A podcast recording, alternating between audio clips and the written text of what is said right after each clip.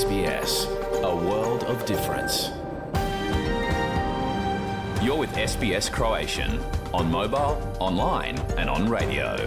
Vi ste uz SBS Croatian na svojim mobilnim uređajima na internetu i radiju.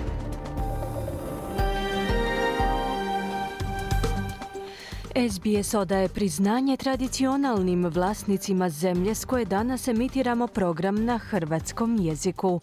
Ovim izražavamo poštovanje prema narodu Vurunđeri Vojvurung, pripadnicima nacije Kulin i njihovim bivšim i sadašnjim starješinama, Također, odajemo priznanje tradicionalnim vlasnicima zemlje iz svih aboriđinskih naroda i naroda s otoka u Toresovom tjesnacu na čijoj zemlji slušate naš program.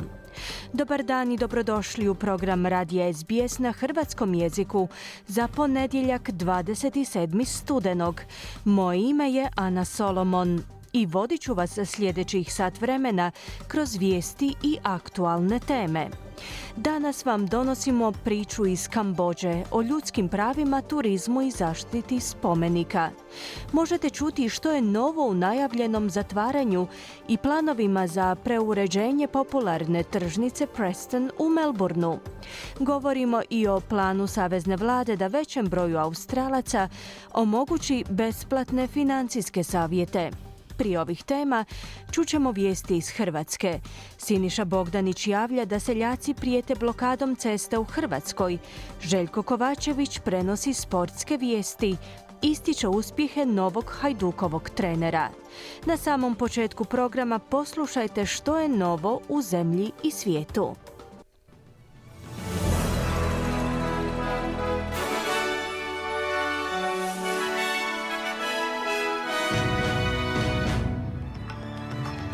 U današnjim vijestima poslušajte, treća skupina izraelskih talaca i palestinskih zatvorenika oslobođena, dok posrednici potiču na produljenje četverodnevnog prekida vatre. Savezna vlada upozorava stranku Zeleni da ne blokira njihov kodeks za plinsku industriju, ističući da bi to moglo ugroziti energetsku sigurnost za milijune kućanstava. I u Australskom registru islamofobije je od izbijanja rata između Izraela i Hamasa zabilježen 13-rostruki porast stope prijavljivanja tih slučajeva.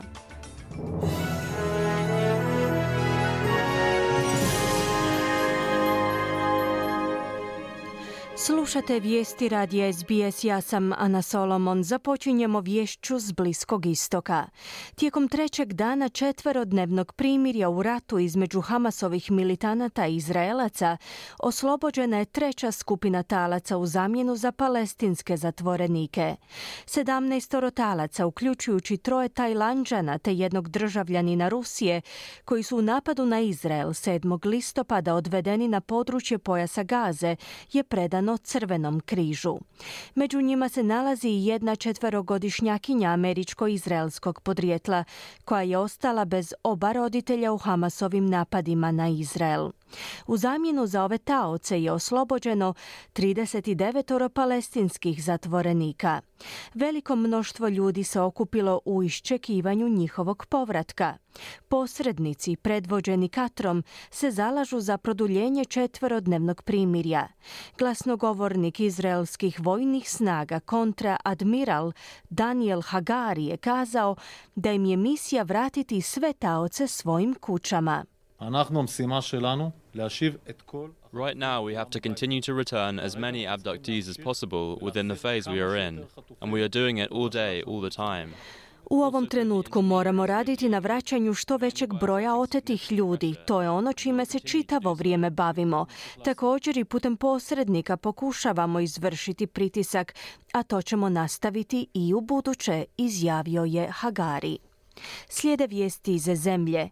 Savezni ministar energetike i klime Chris Bowen poziva stranku Zeleni da ne blokira kodeks Savezne vlade o plinskoj industriji u Senatu. Naime, u toj stranci se spremaju blokirati obvezni kodeks laburista za plinsku industriju, obrazlažući da podupiru nove projekte plinskih polja. Ministar kaže da bi takav potez mogao pridonijeti manjku plina i ugroziti energetsku sigurnost na istočnoj obali zemlje. U međuvremenu čelnik stranke Zeleni Adam Bant je stao u obranu svoje stranke koja se našla na udaru kritika koje kažu da su stranci slijepi po pitanju antisemitizma.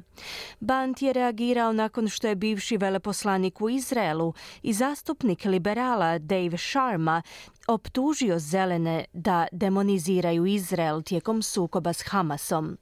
Sharma je ukazao na senatoricu zelenih Mahrin Faruki, koja je na društvenim mrežama podijelila fotografiju stojeći pored studentskih prosvjednika koji su držali plakat na kojem je prikazano bacanje izraelske države u kantu za smeće.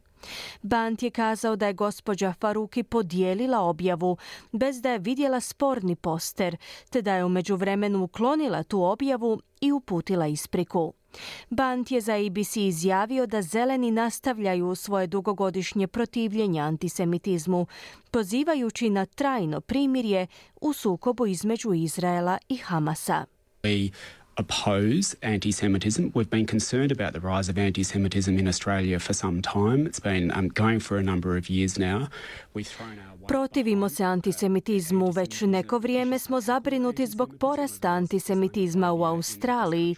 To traje već nekoliko godina. Uputili smo podršku naporima u hvatanju koštac s antisemitizmom i islamofobijom u ovoj zemlji. Uporno pozivam na mir i sigurnost za Izraelce i Palestince na ravnopravnoj osnovi. Također pozivam na prekid invazije, pojašnjava Band. Slušate vijesti radija SBS. Nastavljamo vijestima iz zemlje. U Saveznoj vladi ulažu dodatnih 225 milijuna dolara u Australske agencije za očuvanje sigurnosti, Australsku saveznu policiju te Australske granične snage za nadzor pritvorenika koji su nedavno pušteni na slobodu. Nakon odluke Vrhovnog suda da je njihovo pritvaranje na neodređeno vrijeme bilo protuzakonito. Ova odluka slijedi izvješće da će oko 93 pritvorenika puštenih na slobodu biti podvrgnuto obveznoj zabrani kretanja, odnosno da će na neodređeno vrijeme morati nositi elektroničke uređaje za nadzor kretanja. Pravnici koji se bave pitanjima ljudskih prava su osudili stroge uvjete njihovih viza. Dan Tehan, ministar vlade u Sjeni za pitanje useljavanja i državljanstva je kazao da još uvijek nije jasno jesu li bivši zatvorenici nadzirani. So 255 million uh, doesn't clear up that uncertainty. What we need to hear from the government is how many of those 140 are being 225 milijuna dolara ne otklanja tu neizvjesnost. Ono što trebamo čuti od vlade jest koliko je ljudi od tih 140 pritvorenika pod nadzorom, koliko njih nosi nadzorne uređaje na gležnju. Članovi zajednice zaslužuju tu informaciju. Radi se o okorjelim kriminalcima, seksualnim prijestupnicima nad djecom. Unatoč tome, vlada nam ne dostavlja nikakve informacije informacije o njima, zaključuje Tehan. Najnoviji rezultati ankete javnog mijenja Newspoll objavljeni u novinama Australian upućuju pad na pad podrške saveznoj vladi, izjednačavajući laburiste i koaliciju u preferencijalnom izboru između dvije stranke. U primarnom glasu koalicija uživa vodstvo u odnosu na laburiste s 38 naprema 31% podrške. Potpora laburistima je pala za 4 postotna boda u odnosu na prethodne rezultate ankete Newspoll objavljene prije tri tjedna, dok je potpora koaliciji porasla za jedan bod. Tasmanijska senatorica Jackie Lambie je za mrežu 9 izjavila da se premijer mora vratiti u stvarnost i usredotočiti se na pitanja koja su biračima važna, poput pritisaka na troškove života. You know, this week we're going to run the Senate, and if we can't get everything through, they're going mm. to bring, talk about cost of living, they're going to bring the House back for a day next week. You can imagine that Ovog tjedna imamo zasjedanje Senata i ako ne uspijemo izglasati sve što Savezna vlada predlaže po pitanju ublažavanja krize životnih troškova, u tom slučaju će parlament trebati ponovno zasjedati idućeg tjedna. Radi se o stotinama tisuća dolara koji pripadaju poreznim obveznicima. Predlažem da premijer dovede u red svoju stranku. Imao je čitavu godinu da izglasa važne zakone koje sada pokušava progurati u dva posljednja zasjedanja Senata u ovoj godini, a što smatram apsolutno sramotnim činom, istaknula je senatorica Lembi. Anketa također upućuje na podatak da se podrška stranci Zeleni povećala za jedan postotni bod na ukupno 13%, kao i na dvopostotno povećanje podrške manjim strankama i nezavisnim zastupnicima koji sada uživaju 12% podrške birača, dok se stranka One Nation zadržala na postojanih 6% podrške. Nakon blokade pomorske luke u Newcastle tijekom vikenda, više od stotinu klimatskih prosvjednika će se naći pred sudom, uključujući i 97-godišnjeg župnika i petero djece. U akciji koja je planirana da traje 30 sati, okupljeni su na izmjeničnim skupinama u subotu ujutro počeli veslati u brodskom putu koji obslužuje najveću svjetsku luku za ugljen. No nakon što je jučer u 16 sati istekao rok policijskom dopuštenju za prosvjed, desetine prosvjednika se zadržala u moru u iščekivanju uhićenja. Ukupno je uhićeno 109 osoba, 49 muškaraca, 60 žena i pet maloljetnih prosvjednika. U australskom registru islamofobije je od izbijanja rata između Izraela i Hamasa 7. listopada zabilježen 13-rostruki porast stope prijavljivanja tih slučajeva. Registar u prosjeku bilježi više od 30 prijava tjedno, ali njegova izvršna direktorica Šarara Atai kaže da su čuli i za čitav niz incidenata koji nisu prijavljeni. 227 incidenata prijavljenih zaključno s prošlim petkom uključuju uznemiravanje vjernika u džamijama, pljuvanje muslimanskih žena i veliku količinu verbalnog zlostavljanja. Nedavni slučaj uključuje jednog osnovnoškolca u jednoj katoličkoj školi u zapadnom Sidneju koji je prozvan teroristom budući da je palestinac. To je pak potaknulo upućivanje pisama katoličkim školama u kojima se poziva na molitve za sve ljude koji su stradali u ratu u Gazi, bilo na izraelskoj ili palestinskoj strani.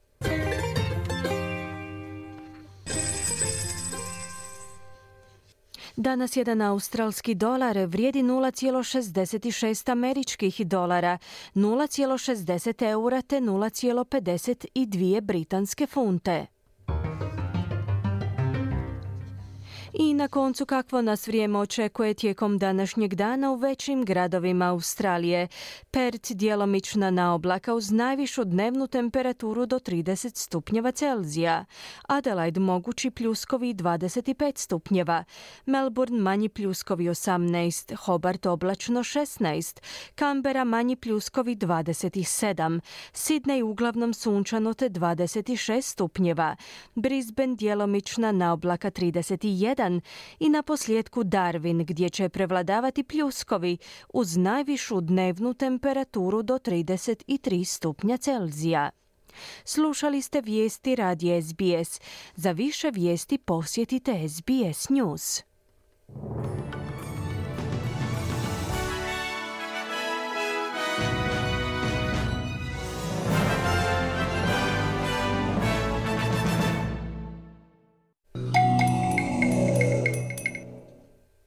SBS na hrvatskom jeziku, ja sam Ana Solomon, slijede vijesti iz Hrvatske. Svinjogojci prijete blokiranjem prometa u čitavoj Hrvatskoj. Vladajući odgovaraju, neće se dogoditi. U prosvjet seljaka predizborno se uključila i Hrvatska seljačka stranka. Socijaldemokrati nastavljaju bitku protiv zagrebačkog gradonačelnika. U Zagrebu je održan propalestinski prosvjed. Izrael je prozvan zbog navodnog genocida, a kritiziran je i stav službenog Zagreba o ratu Izraela i Hamasa. Iz Zagreba se javlja Siniša Bogdanić. Svinjogojci nisu zadovoljni mjerama koje država poduzima u suzbijanju afričke svinjske kuge. Uglavnom traže da se prekine preventivna eutanazija svinja na zaraženim područjima, pa su jučer peti dan u znak prosvjeda blokirali neke prometnice na području istočne Slavonije. Tomislav Pokrovac, predsjednik stožera za obranu hrvatskog sela, zakazao je vladajućima sastanak u gradištu jučer u 18 sati, na što su od državnog tajnika u Ministarstvu poljoprivrede Mladena Pavića dobili odgovor da se s njima nitko neće sastajati, ali i da daljnjih prosvjeda neće biti. Ministarstvo poljoprivrede s nestrpljenjem čeka odluku Europske komisije o popuštanju protuepidemijskih mjera, kazao je Pavić. Potezi neće biti samo ovdje, što se tiče gradiške i svih ovih ostalih punktova. Znači, idemo i jednostavno na ovakav način uh, zatražiti svoju pravdu, znači ukoliko ne dođe, ukoliko se ne potvrdi da dolazi do ovoga sastanka kojeg bi trebao doći, znači onda ćemo ići jednostavno u blokadu cijele Hrvatske. Imali su priliku i razgovarati. Ja sam bio kod njih u Retkovcima na sastanku 11. listopada između toga je bilo čitav niz kontakata putem telefona. Bili su pozvani u Zagreb na jedan sastanak, došli su iz, samo iz razloga da izvedu predstavu. Mi očekujemo, obzirom na doista značajan pad bolesti, ovaj tjedan samo dva slučaja, 14.12. će se glasati o Hrvatskoj i uspješnosti provođenja njenih mjera. Mi očekujemo negdje 17. ili 18. da će biti moguće klanje i promet mesa na vlastitim gospodarstvima.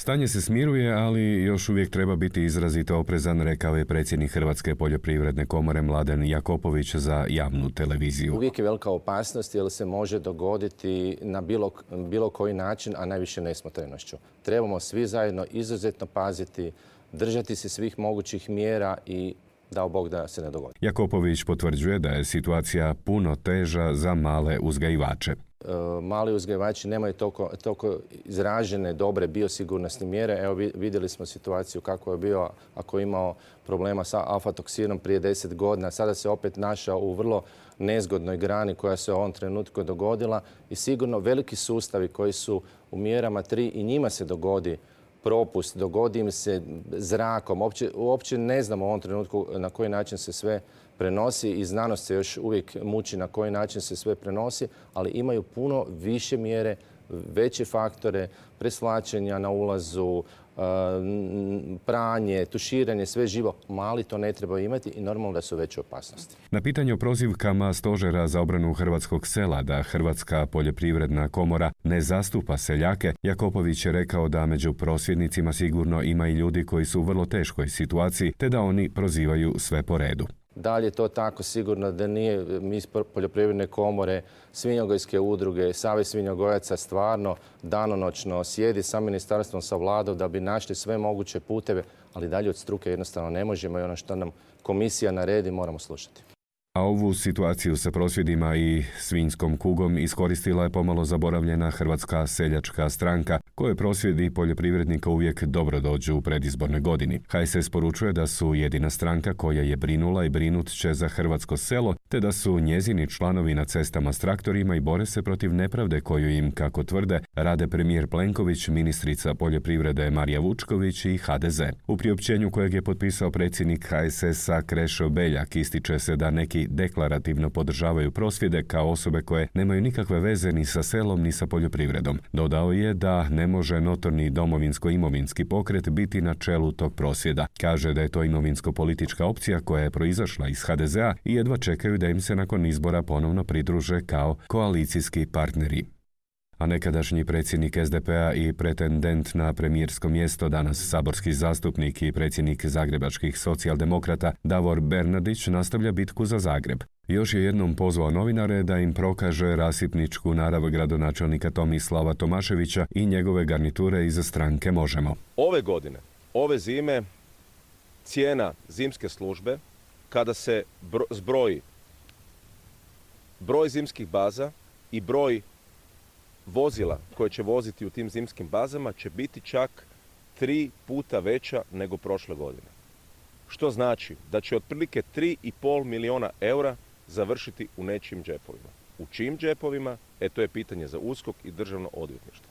U samom se natječaju proizvoljno mijenjaju uvjeti kako bi se prilagodio onima koji trebaju dobiti posao. Tako se prilagođavaju kapaciteti skladišta, nadstrešnice za posebni materijal, sol, površine za zimske baze i broj vozila na njima, te se smanjuje broj vozila za zimsku službu, rekao je Bernardić na konferenciji za novinare na odlagalištu otpada Jakuševec. Također, kaže Bernardić, u dijelovima grada gdje nema konkurencije, daju se i prihvaćaju ponude veće od 50% preko procijenjene vrijednosti i odustaje se od bilo kakvog dokaza o pružanju usluge čišćenja snijega u prethodnom razdoblju. Inicijativa za slobodnu Palestinu organizirala je u subotu mirno okupljanje na Kvaternikovom trgu u Zagrebu pod parolom Ne u naše ime, mir i sloboda Palestini. Pozvali su vladu i međunarodnu zajednicu da, citiram, zaustave danje krvoproliće i genocid izraelskog režima nad civilnim stanovništvom u Gazi. Vlada Hrvatske je svojim neprihvatljivim glasanjem protiv UN-ove rezolucije o prekidu vatre stavila Hrvatsku u poziciju suučesnice u genocidu, a mi im ovim prosvjedom poručujemo da taj glas nije naš glas i oni ne govore u naše ime, rekla je aktivistkinja Petra Matić, pročitavši zahtjeve u ime inicijative koja je organizirala skup uz podršku niza udruga i organizacija. Strah i užas obuzmu me pri pomisli na djecu Gaze, koje umjesto za loptom trče ulicom izbjegavajući udare bombi i metaka. Dječju nevinost zamijenili su strah, čemer i tjeskoba.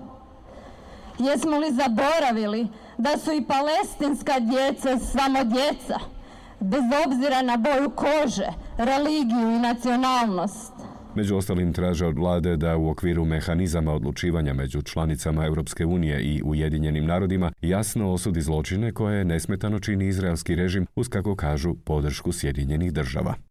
Crna kronika za kraj. Županijsko državno odvjetništvo u Rijeci podignulo je optužnice protiv hrvatskog i njemačkog državljanina zbog postavljanja eksplozivnih naprava i iznuda na širem riječkom području u travnju i svibnju ove godine. Kako smo ranije izvještavali o ovom slučaju, istraga je provedena protiv 34-godišnjeg hrvatskog državljanina i 50-godišnjeg njemačkog državljanina zbog počinjenih pet kažnjivih dijela iznude, isto toliko kažnjivih dijela dovođenja u opasnost života i imovine opće opasnom radnjom ili sredstvom te kažnjivih dijela nedozvoljenog posjedovanja, izrade i nabavljanja oružja i eksplozivnih tvari te jednog dijela krivotvorenja isprave. Konkretno ih se tereti da su od 16. travnja do 28. svibnja ove godine na području Opatije, Rijeke i Kostrene postavljali improvizirane eksplozivne naprave u blizini objekata u vlasništvu hotelskog društva i trgovačkog društva. Anonimno su putem interneta zatražili isplatu 3,9 milijuna eura u kriptovalutama uz prijetnju da će nastaviti s postavljanjem eksplozivnih naprava te da će ih aktivirati ako im se ne ispune zahtjevi.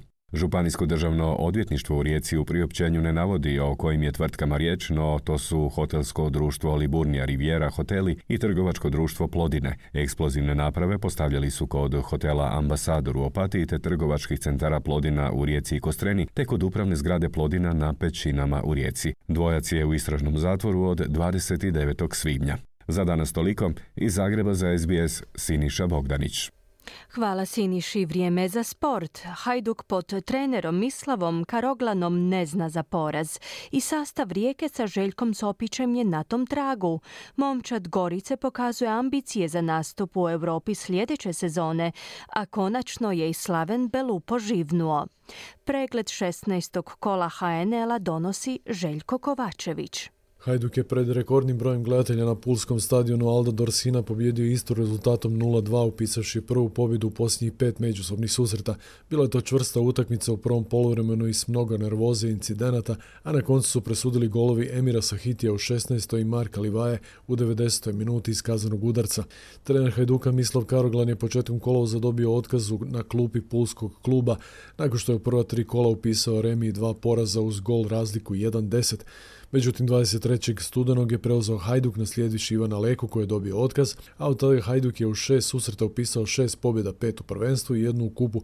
Karoglan je za Harte rekao. Lipi osjećaj uvijek poviđivati i, i, imali smo mi, mi mislim šansu Livaje da, da, da ubijemo utakmicu, isto tako Istra ima šans, treba uvijek realan i, i možete izbrisati sve dobro, ali, ali Bog nas još jedan put sačuvao i, i, i to je nogomet. Hajduk je tom pobjedom s 36 osvojenih bodova pobjegao Rijeci na pet bodova viška, no Rijeka ima susret manje, dok je Dinamo treći sa 27 bodova i dvije utakmice manje. Gorica je bez većih problema na svom terenu pobjedila najlošiju momčad prvenstva koja je potvrđuje se nema momčad za prvu ligu, a za sada nije ambiciju da nešto kupovinom ili posebom popravi. Izgubili su 3-0. Gorica je sve riješila u prvom polovremenu Nikola Vujnović u 16. minuti i neuzemac Sven Blumel u 36. sudačkoj nadoknadi prvog poluvremena. Momčad koji vodi Dinko Jeličić se pobjedom učvrstila na četvrtoj poziciji sa samo bodom za ostatka za treće plasiranim Dinamom. Gorica čak 15 utakmica u nizu ne zna za poraz na svom terenu. Nogometaši Rijeke uspješno su obavili zahtjevno gostovanje kod Varaždina gdje su pobjedili rezultatom 0-2. Prvi pogodak za Rijeku postigao je Manuel Banda u 13. minuti, dok je početkom drugog poluvremena u 53. minuti Lukaš Karičić pogodio vlastitu mrežu za konačnih 2-0. Inače, Rijeka je na ovom gostovanju morala igrati bez dvojice svojih najboljih igrača, hrvatskih reprezentativaca, Marka Pjaca i Marka Pašalića, trener Riječana Željko Sopić. Mislim da smo danas odigrali jednu od e, najboljih utakmica na strani od kad sam ja trener, znači pogotovo to prvo poluvrijeme. Slaven Belupo je kao gost savladao lokomotivu na stadionu Krančevića ulici rezultatom 1-3.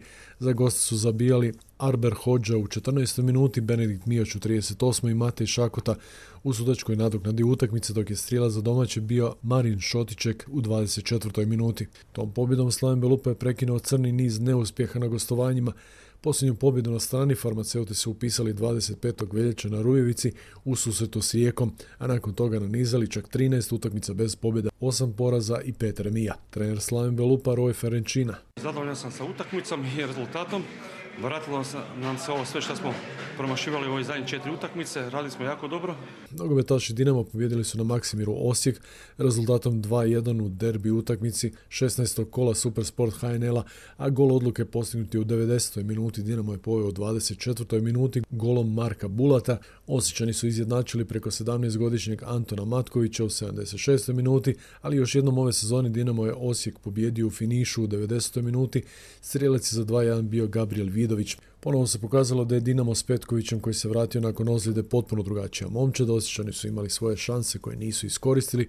Doduše i Dinamovim igračima lopta je odsjedala na gredu i u vanjskom dijelu mreže, no dali su one najvažniji u 90. kada je zabio pomalo osporavani Vidović. Trener Dinama Sergeja Kirović dugo je prvenstvo, ja mislim da se to na kraju sve iznivelira, ali ovako kad imaš dvije utakmice manje, kad e, ti pratnja, e, odnosno ispred tebe e, klubovi Hajduk Rijeka bježe, imaš dodatan psihološki pritisak, stres kako god i, i drago mi je da igrači opet dobro reagiraju. Znači, borimo se, nije nimalo lako, se, polusezona je takva, nadam se da ćemo, da ćemo igrati još bolje. Ja bih volio da je to još bolje, ali kažem igračima sve čestitke na, na današnjoj pobjedi. Šporski pozdrav iz Hrvatske za SBS radio, Željko Kovačević. Hvala Željku. U drugom dijelu našeg programa danas govorimo o aktualnim temama iz Australije i svijeta. Čućemo lokalne vijesti iz Melbourna o tržnici Preston, novosti o financijskom savjetovanju Australaca, te priču o sve većim pritiscima na vlasti u Kambođi da zaustave deložacije iz područja svojeg najvećeg hrama. Ostanite uz program Radija SBS na hrvatskom jeziku. Slušate SBS na hrvatskom jeziku, ja sam Ana Solomon. Okrećemo se sada australskim aktualnim temama. Uskoro će veći broj Australaca imati pristup financijskom savjetovanju, sukladno novom modelu financiranja koji provodi Savezna vlada uz potporu financijskog sektora. Tijekom trogodišnjeg razdoblja investirat će se 30 milijuna dolara u osobno savjetovanje i telefonske konzultacije, pri čemu će sudjelovati velike banke, sektor igara na sreću te tvrtke koje omogućuju kupovinu s odgodom plaćanja. U svjetlu rastućih pritisaka na troškove života i financijskih izazova s kojima se suočava veliki broj Australaca, postavlja se pitanje o stvarnoj ulozi ovih sektora i pružatelja usluga u financijskoj krizi. Prilog Penry Buckley pripremila je Mirna Primorac.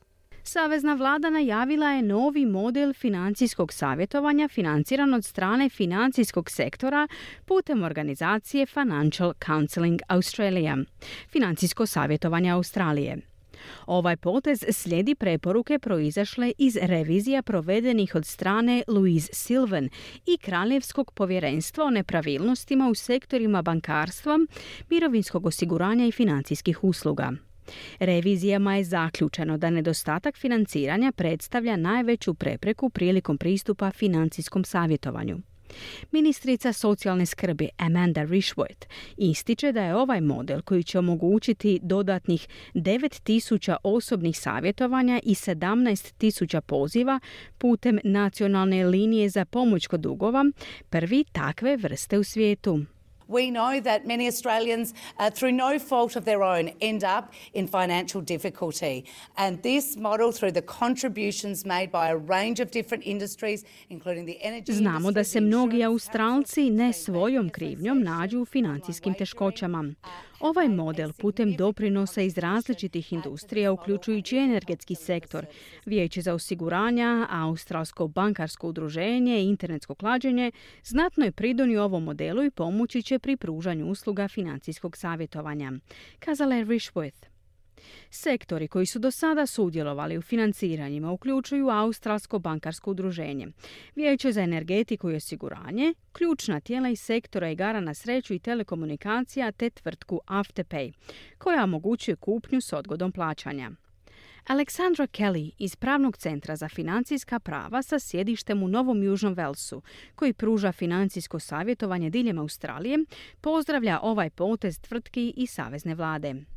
Daily.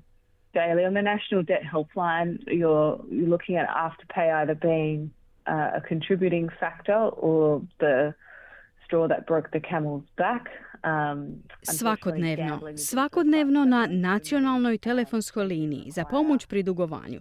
Čujete za Afterpay kao čimbenik koji ili doprinosi problemima ili je kap koja je prelila čašu. Nažalost, kockanje je također prilično rašireno. Mnogima je potrebna pomoć ne samo u vidu financijskog savjetovanja, nego i druge usluge oko ovisnosti o kockanju, kazala je Kelly. Uloga Afterpaya u stvaranju financijskog pritiska za Australce ostaje kontroverzna. U listopadu je organizacija Financial Counseling Australia kritizirala novu Afterpay Plus pretplatničku uslugu, koja omogućuje korisnicima posuđivanje novca putem kartice ili telefona, čak i u trgovinama koje ne podržavaju Afterpay. Vršitelj dužnosti izvršnog direktora organizacije za financijsko savjetovanje Peter Gartland tvrdi da tvrtke koje podrže ovu najavu neće biti ostavljene po strani ako se bave praksama koje su predatorske, nezakonite ili su predmet istraživanja financijskog regulatora. Our sector continues to report any instances of behaviour that is not in the best interests of, of the people that we are there to, to support and advocate for. Naš sektor i dalje izvještava o svakom slučaju ponašanja koje nije u najboljem interesu ljudi koje mi podržavamo i zastupamo. Kazao je Gartland.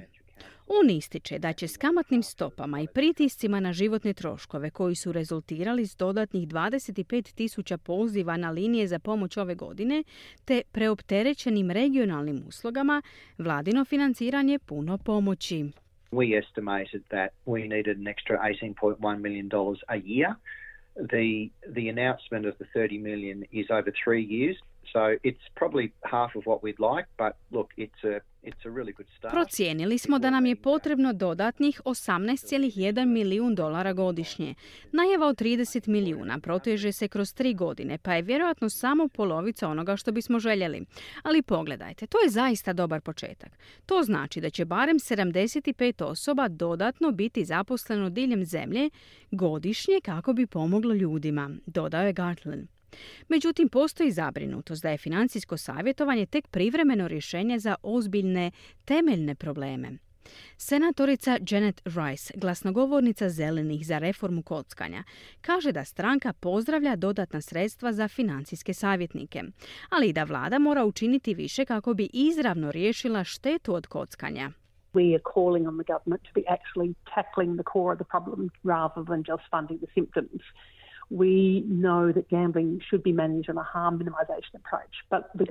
Pozivamo vladu da se zaista uhvati u koštac sa srži problema umjesto što samo financira simptome. Znamo da bi kockanje trebalo biti upravljanju pristupom smanjenja štete, ali vlada to ne želi učiniti zbog pritiska industrije igara na sreću. Mislim, taj sektor donira milijune dolara laburistima, liberalima i nacionalnoj stranci. Plaćaju raskošne ručkove i večere za ministre koji ih trebaju regulirati, kazala je Rice. Luke Lindsay je generalni direktor organizacije Uniting Care Queensland, koji upravlja nacionalnom telefonskom linijom za pomoć u vezi s dugovanjima i telefonskom linijom za samoubojstva u ovom državi. On kaže da će bez obzira na sistemsku podršku financiranje pomoći Australcima u onome što on naziva jednim od najankcioznijih razdoblja, kada se ljudi prvi put obrate za podršku. One of the worst things is when somebody reaches out for help to access the supports and those supports aren't there, they aren't available, or there's an excessive wait list for those supports. So increasing the resource. Jedna od najgorih stvari je kada netko zatraži pomoć kako bi pristupio tim podrškama, a one nisu dostupne ili postoji prevelika lista čekanja. Povećanje resursa kako bi podrška bila dostupnija imati će samo pozitivan utjecaj na one koji zaista traže pomoć i potporu, kazao je Lindsay. Osobe koje trebaju financijsko savjetovanje mogu nazvati nacionalnu telefonsku liniju za pomoć s dugovima na broj 1800 007 007. Bila je to Mirna Primorac s prilogom Penry Buckley. Vrijeme je za kratki glazbeni predah, a nakon toga novosti o jednoj od omiljenih tržnica u Melbourneu. Slušajte nas.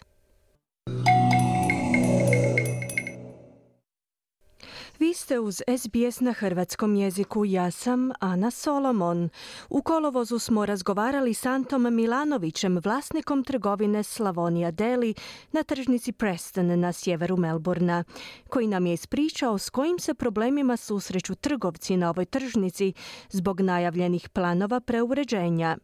Nakon nedavne objave od strane vlasnika tržnice da će ugovori o najmu prodavačima biti produljeni za pet godina, Mirna Primorac je posjetila tržnicu i gospodina Milanovića upitala te donosi vijesti o novom razvoju događaja. Najveći hramski kompleks u čitavoj Aziji, kambođanski Angkor Wat, svake godine privuče oko 2 milijuna stranih posjetitelja. To je izvor prihoda o kojemu ovise deseci tisuće mještana, uključujući obitelji koje desetljećima drže restorane, maloprodajne trgovine i druge tvrtke u blizini tog svetišta. No u proteklih godinu dana Kambođanska vlada je deložirala oko 40 tisuća ljudi s tog područja, rušeći njihove domove i poslovne objekte. Long Kosal je zamjenik glavnog direktora Apsara, vladinog tijela koje upravlja spomenutim kompleksom. These people, we consider them as illegal or illicit. Ove ljude smatramo nezakonitim okupatorima zbog čega su postali predmetom iseljavanja. Ogroman je raspon problema s kojima se oni suočavaju, životni uvjeti i okoliš je po njih opasan. Budući da nezakonito nastanjuju to mjesto, nemaju vlasništvo nad zemljištem, pojašnjava Kosal. Iz kambođanske vlade kažu da djeluju temeljem savjeta kulturne agencije Ujedinjenih naroda UNESCO-a kako bi zaštitili kulturnu baštinu Angkor Vata. Iz vlade kažu da zajednice dobrovoljno odlaze, te da se stanovnicima pruža financijska i logistička potpora prilikom preseljenja u novu stambenu lokaciju 30 km udaljenu od Ankora. No u najnovijem izvješću organizacije Amnesty International su opisali ovaj program, citiramo, prisilnim deložacijama koje se provode u masovnim razmjerima te predstavljaju grubo kršenje međunarodnog zakona o ljudskim pravima. Monse Ferrer je odvjetnica pri organizaciji Amnesty International. Ona kaže sljedeće. So we spoke to over 100 people, a little bit over 100 people. There was not one person whom we spoke to who said they voluntarily moved. Razgovarali smo s više od stotinu ljudi i nije bilo niti jedne osobe koja je izjavila da se dobrovoljno preselila. Izvijestili smo da je bilo prijetnji i zastrašivanja. Ljudima iseljavanje naloženo na brojne načine, ističe Ferrer. U izvješću organizacije Amnesty International stoji da su ljudi prisiljeni preseliti se u područja koja nemaju osnovne sanitarne uvjete i infrastrukturu.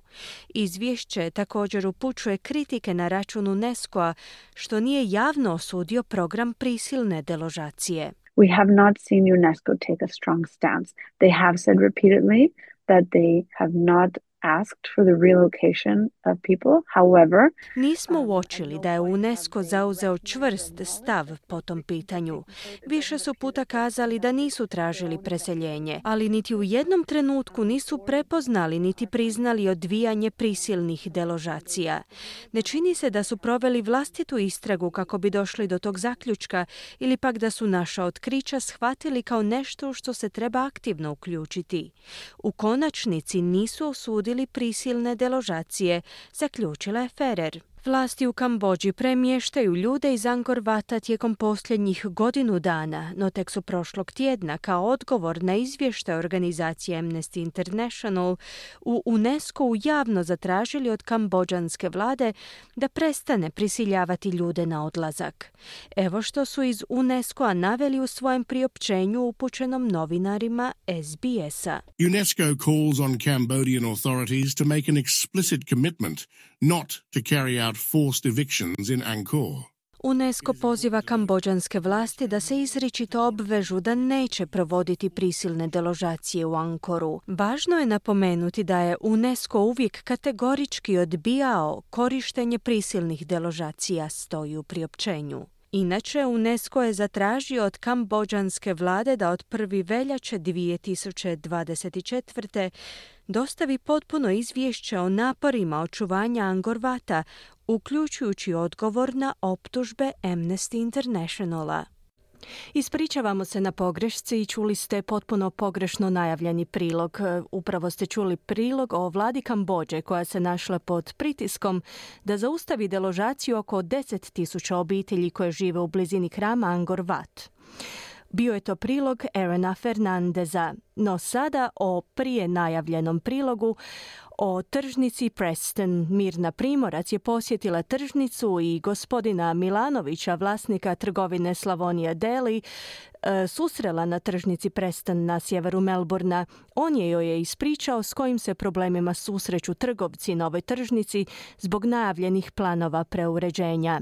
Mirna također donosi vijesti o novom razvoju događaja. Poslušajte.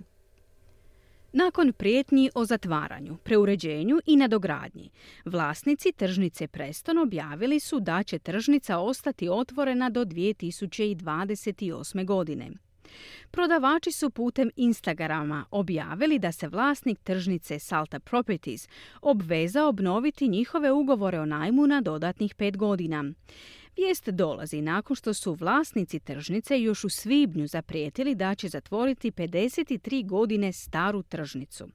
No prodavači na tržnici su sada objavili da su njihovi najmovi produljeni na još pet godina, počevši od siječnja 2024. godine. To znači da bi tržnica trebala ostati otvorena u sadašnjem obliku barem do kraja 2028. godine. Ante Milanović je vlasnik obrta Slavonija Deli koji posluje na ovoj tržnici. Odlučili su da će nam dati pet godina leases na market. ne, ne znamo baš zašto, ali izgleda da planove i permits trebaju da dobiju, onda to će barem 3-4 godina trajat dok nešto se desi i je, onda su dali nam leases i to je to. Ne, još ne znamo sve one detalje od, od šta će biti, ali bit će nešto dobro u novu godinu. Onda ovdje smo garantirani do a, 28. ili 29. godine, onda tako. Yeah. U objavi tržnice na društvenoj mreži Instagram piše da je svrha petogodišnjeg produženja davanje sigurnosti sadašnjim trgovcima i zajednici koju oni obslužuju dok se razvija glavni plan za preuređenje četvrti. Planovi preuređenja prvi put su objavljeni u svibnju 2021. godine. Predviđali su izgradnju 13 novih stambenih zgrada uz zadržavanje postojećeg spremišta za voće i povrće, ali premještanje svega ostalog na tržnicu od prilike iste veličine, uglavnom okrenutu prema ulici Kramer. Naišli su na protivljenje lokalaca i odbijeni su od strane državne vlade u travnju ove godine. U objavi tržnice Preston na društvenoj mreži Instagram stoji da su i prodavači i posjetitelji tržnice doživjeli olakšanje zbog ove odluke. No Antu smo upitali što ova objava znači za prodavače. Znam već ljudi hoću da prodavaju ovdje na marketu, vi što su dosta godine um, radili ovdje, tako nešto. Je, još su rane dane, znaš, onda ne znamo baš šta ćemo uraditi. Za par nedelja ću nam početi kao ispitivati šta hoćemo i, i tako onda, ali za kraj, uh, kraj January, početak February, tako ćemo dobiti, početi dobiti ove papire onda, tako. Radimo na nešto, ali to će se, to će za kasnije, jeli, ali um, bit će pozitivno nešto, ali ovo je sad nas a, prebacilo nazad, ne znamo di ćemo sada, ali je, nešto dobro će doći. Uglavnom stvari su pozitivne. Je, je, sto posto. Unatoč dobro vijesti i dalje postoje zabrinutosti među mnogim prodavačima na tržnici. No za sada stvari ostaju po starom i za trgovce i za kupce ove popularne tržnice. Čuli ste prilog Mirne Primorac i time smo se približili kraju programa. Podsjećamo vas na vijesti dana.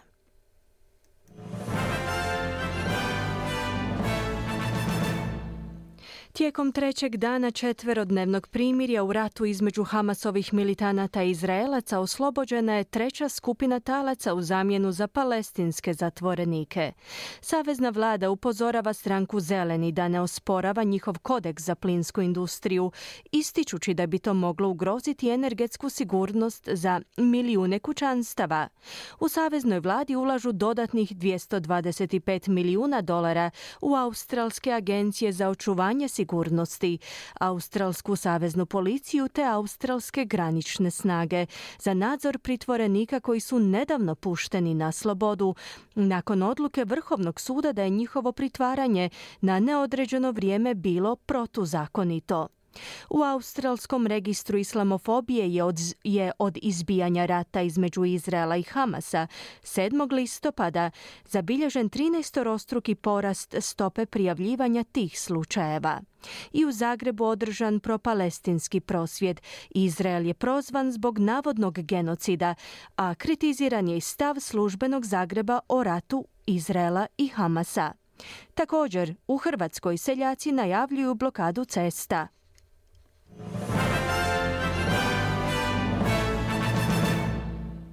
Slušali ste program Radija SBS na hrvatskom jeziku koji je uredila Marijana Buljan. Ja sam Ana Solomon. Hvala na pozornosti. Budite s nama i sutra u isto vrijeme od 11 do 12 sati. Ugodan dan i do slušanja.